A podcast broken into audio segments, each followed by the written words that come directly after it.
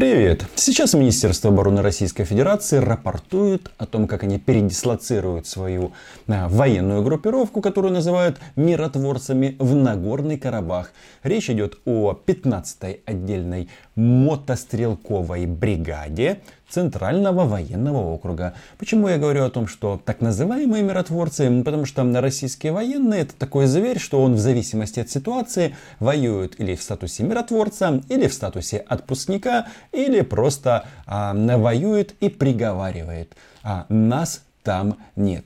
На способность поражать людей, э, которых они видят в прицел, это никоим образом не влияет.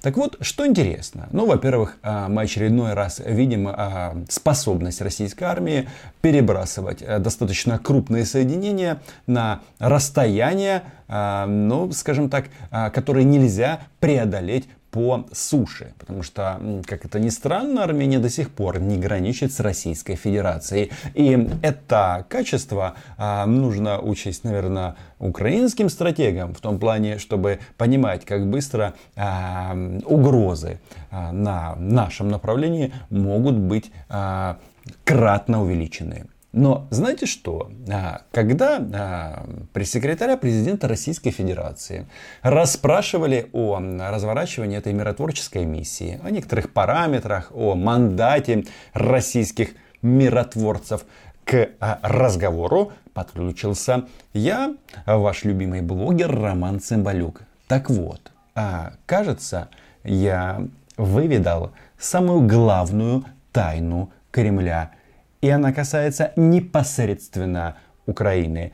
Подписывайтесь на мой YouTube канал, называем здесь вещи своими именами. А тайна очень проста. Дело в том, что оказывается, а, теперь российские военные могут отправляться в другие государства, независимо от региона, независимо от их названия, независимо от их, не знаю, мнения, религии или какого-то а, другого аспекта, там, политического устройства без а, согласования с Советом Федерации. То есть Путин стал абсолютно всесильным и своих зеленых товарищей может отправить а, в любой момент любому соседу, в том числе и Украине. И вот этой вот истории, которая была 1 марта 2014 года, когда Совет Федерации, по сути, объявил войну нашей стране и дал разрешение на ввод войск в Украину, вроде бы по просьбе самого легитимного в мире президента Украины Виктора Федоровича Януковича,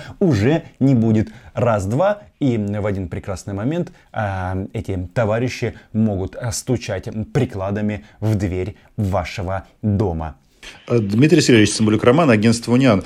Э, я вас хотел уточнить, а есть ли вот у вас э, разъяснение вот этой российской законодательной нормы в части, будет ли Совет Федерации давать разрешение на ввод этой миротворческой группировки за пределы Российской Федерации, ну, как вот было 1 марта 2014 года по Украине? В этом нет, в этом нет прямой необходимости, потому что 30 эм, сентября 2015 года было постановление Совета Федерации Федерального собрания Российской Федерации номер 355-СФ, где дается согласие президенту России на использование вооруженных сил за пределами территории России на основе общепризнанных принципов и норм международного права. Но это касалось же Сирии тогда, если я не ошибаюсь. Не знаю, кто тут ошибается, может быть я, но если вы погуглите, то узнать несложно и напомнить себе, что российская военная операция в Сирии как раз и началась 30 сентября 2015 года. И знаете, не нужно себя обнадеживать, что вот этот вот а, ввод а, российских войск может быть а, произведен исключительно на основе международного права.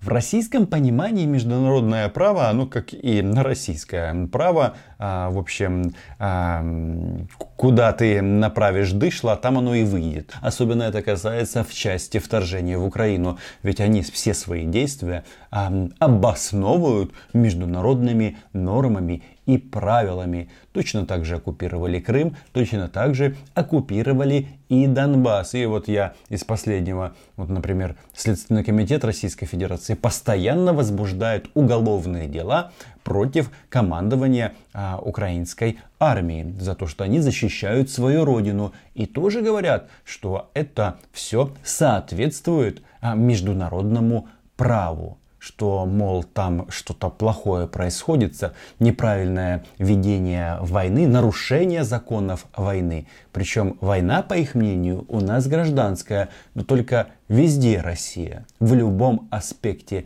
а, вот этого ужаса, который а, принес русский мир.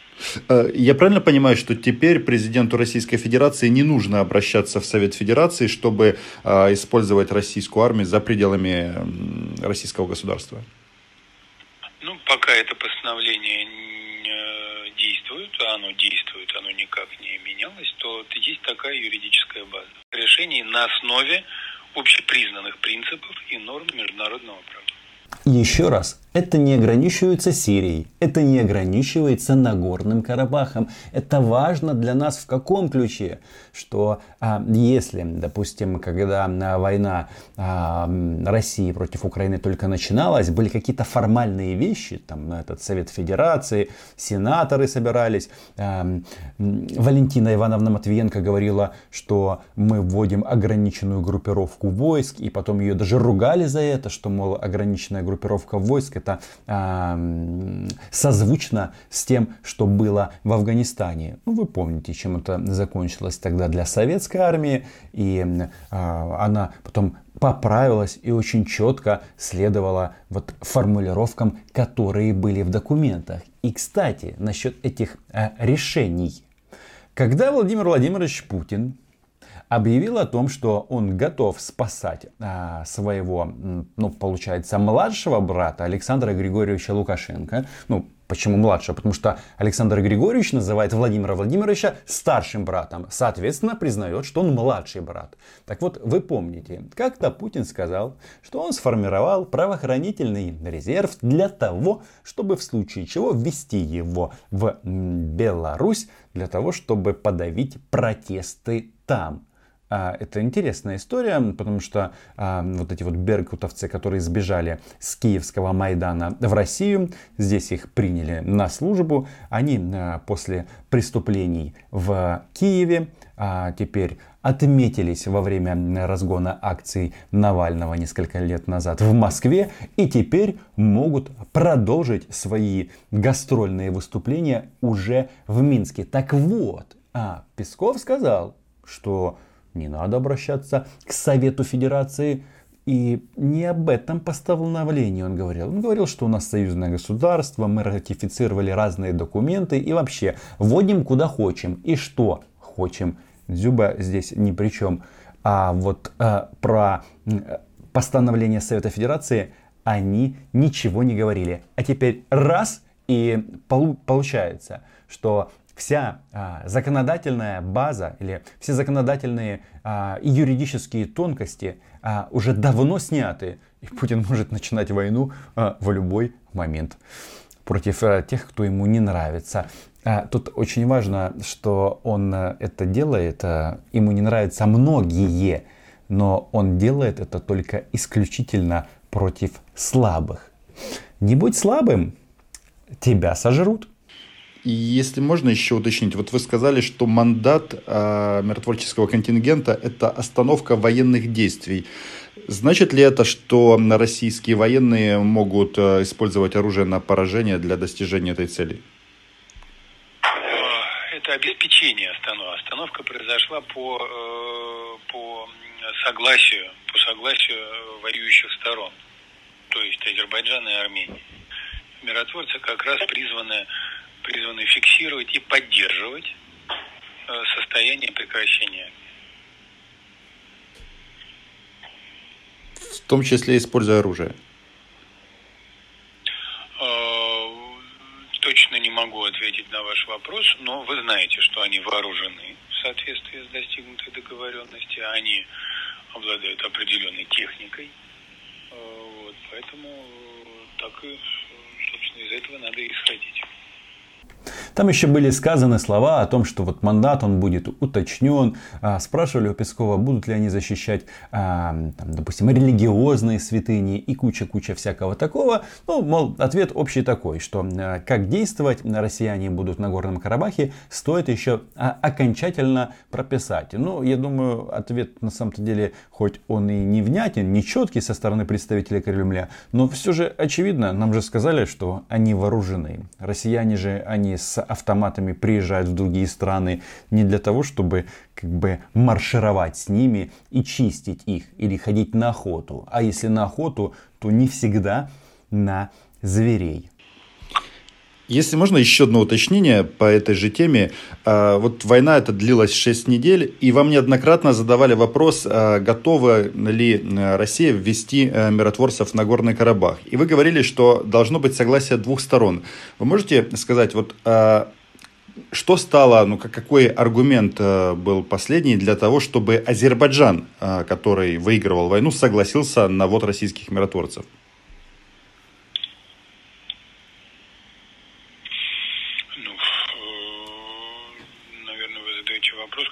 относится просто к весьма э, длительному процессу и напряженному процессу поисков э, путей для остановки войны и перевода процесса в политико-дипломатическое русло.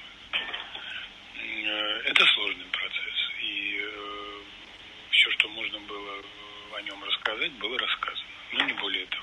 то есть ответа нет. Хотя мне кажется, это, наверное, самый важный момент. Потому что вот а, многие аналитики, а, которые анализируют а, вот эти соглашения по Нагорному Карабаху, теперь приходят к выводу, что россияне втулили свой военный контингент, в том числе и на территорию Азербайджана. Ведь по международному праву Нагорный Карабах это Азербайджан и теперь там российские миротворцы. Да, согласно этому заявлению, они туда приехали на 5 лет с возможностью пролонгации, но опыт подсказывает, что, знаете, российские миротворцы, они то миротворцы, то оккупанты, и все время их статус для тех, кто там живет, он меняется. Ну вот а когда-то несколько лет уже, или десятков лет, а, закончился миротворческий мандат российской армии в Приднестровье. Она ушла, были разговоры о том, что а, российская армия должна бы как бы спаковать свои вещи в, в Севастополе. Ну, вы помните эти соглашения сначала о базировании ЧФРФ до 2017 года, потом Харьковские соглашения, они были пролонгированы. Внимание, российская армия ушла. Нет, они тупо отжали Крым, оккупировали, об этом я уже говорил. Что еще у нас а на постсоветском пространстве? Это Грузия. Тоже были российские так называемые миротворцы, тоже вооруженные в Абхазии и Южной Осетии. Результат какой? А, страны часть Грузии и Абхазия, и Южная Осетия оккупированы, они их даже теперь называют отдельными государствами. И что важно, вы знаете, что э, вот эту э, бандитскую группировку, которую в Кремле называют молодыми республиками, признала Южная Осетия, а Южную Осетию признала э, Российская Федерация как независимые страны. И вот эта вот схема, она используется для того, чтобы качать бабулет из Москвы в э, Донбасс. А, интересно, правда? И мне кажется, вот эти вот точки горячие, а, которые возникли на постсоветском пространстве, они все теперь а, содержат российский военный компонент. Или не все? Э, Дмитрий Сергеевич, если вопросов нет, да? можно вот уточнить э, такой важный момент, тоже вот э, касательно миротворцев. И вот этот э, прецедент или вот этот вот пример в Нагорном Карабахе, э, при каких-то э, условиях э, Москва хотела бы его применить э, на Донбассе, где, ну, как известно, сколько уже, седьмой год ничего не двигается? Москва не хотела бы, чтобы где-то велись боевые действия чтобы приходилось э, прибегать к такому инструменту. Вот чего хотела бы Москва. Спасибо вам большое. То есть, как вы поняли, никто этого не исключает, не опровергает. Они говорят, что не хотят, чтобы были боевые действия. Но, знаете, потом при каких-то обстоятельствах одна башня Кремля, ну то есть официальная позиция, они не хотят, а другие говорят, что мы не только хотим, мы это и делаем. И я просто к чему это все подвожу. Вот, э, по сути, на постсоветском пространстве российских миротворцев нет только на Донбассе. И вот когда были размышления на тему, чтобы ввести миротворческий контингент а, на восток Украины, тогда еще президентом был Петр Порошенко, то м, многие, особенно эти гауляйтеры, пищали, что нужны миротворцы из России. И это, конечно, паноптикум, потому что у них как бы в вооруженных силах РФ есть несколько подразделений. Причем э, люди даже сами не знают, в каком они служат. Они могут служить в подразделениях их там нет. Они могут служить в подразделении миротворцы, а могут служить просто э, в подразделении, ну, допустим, они там э, делегируют российских военных, военных, был такой момент, в совместный центр контроля и координации. То есть здорово, да? А, с одной стороны, российские военные а, без знаков различия или со знаками различия Луганды, а с другой стороны, а, они же и российские миротворцы. То есть люди разные, но подчиняются они одному центру в Москве. И вот если у нас как бы будет вот этот вот разброд и шатание, и Москва почувствует, что можно немножечко придавить снова, ну как придавить? Расчехлить пушки, что там, э, реактивные системы залпового огня и начать стрелять, то в конечном итоге они скажут, ну что, друзья, соглашайтесь, мы придем вас мирить. Только, естественно, вы будете уже не иметь права называть нас российскими оккупантами. На этом все. Читайте агентство Униан, подписывайтесь на мой YouTube канал, оставляйте несколько комментариев, которые я очень-очень люблю. И да, повторюсь, формула проста. Лайк, подписка, комментарий и, конечно же, Patreon. Остаемся на связи, называем вещи своими именами. Пока.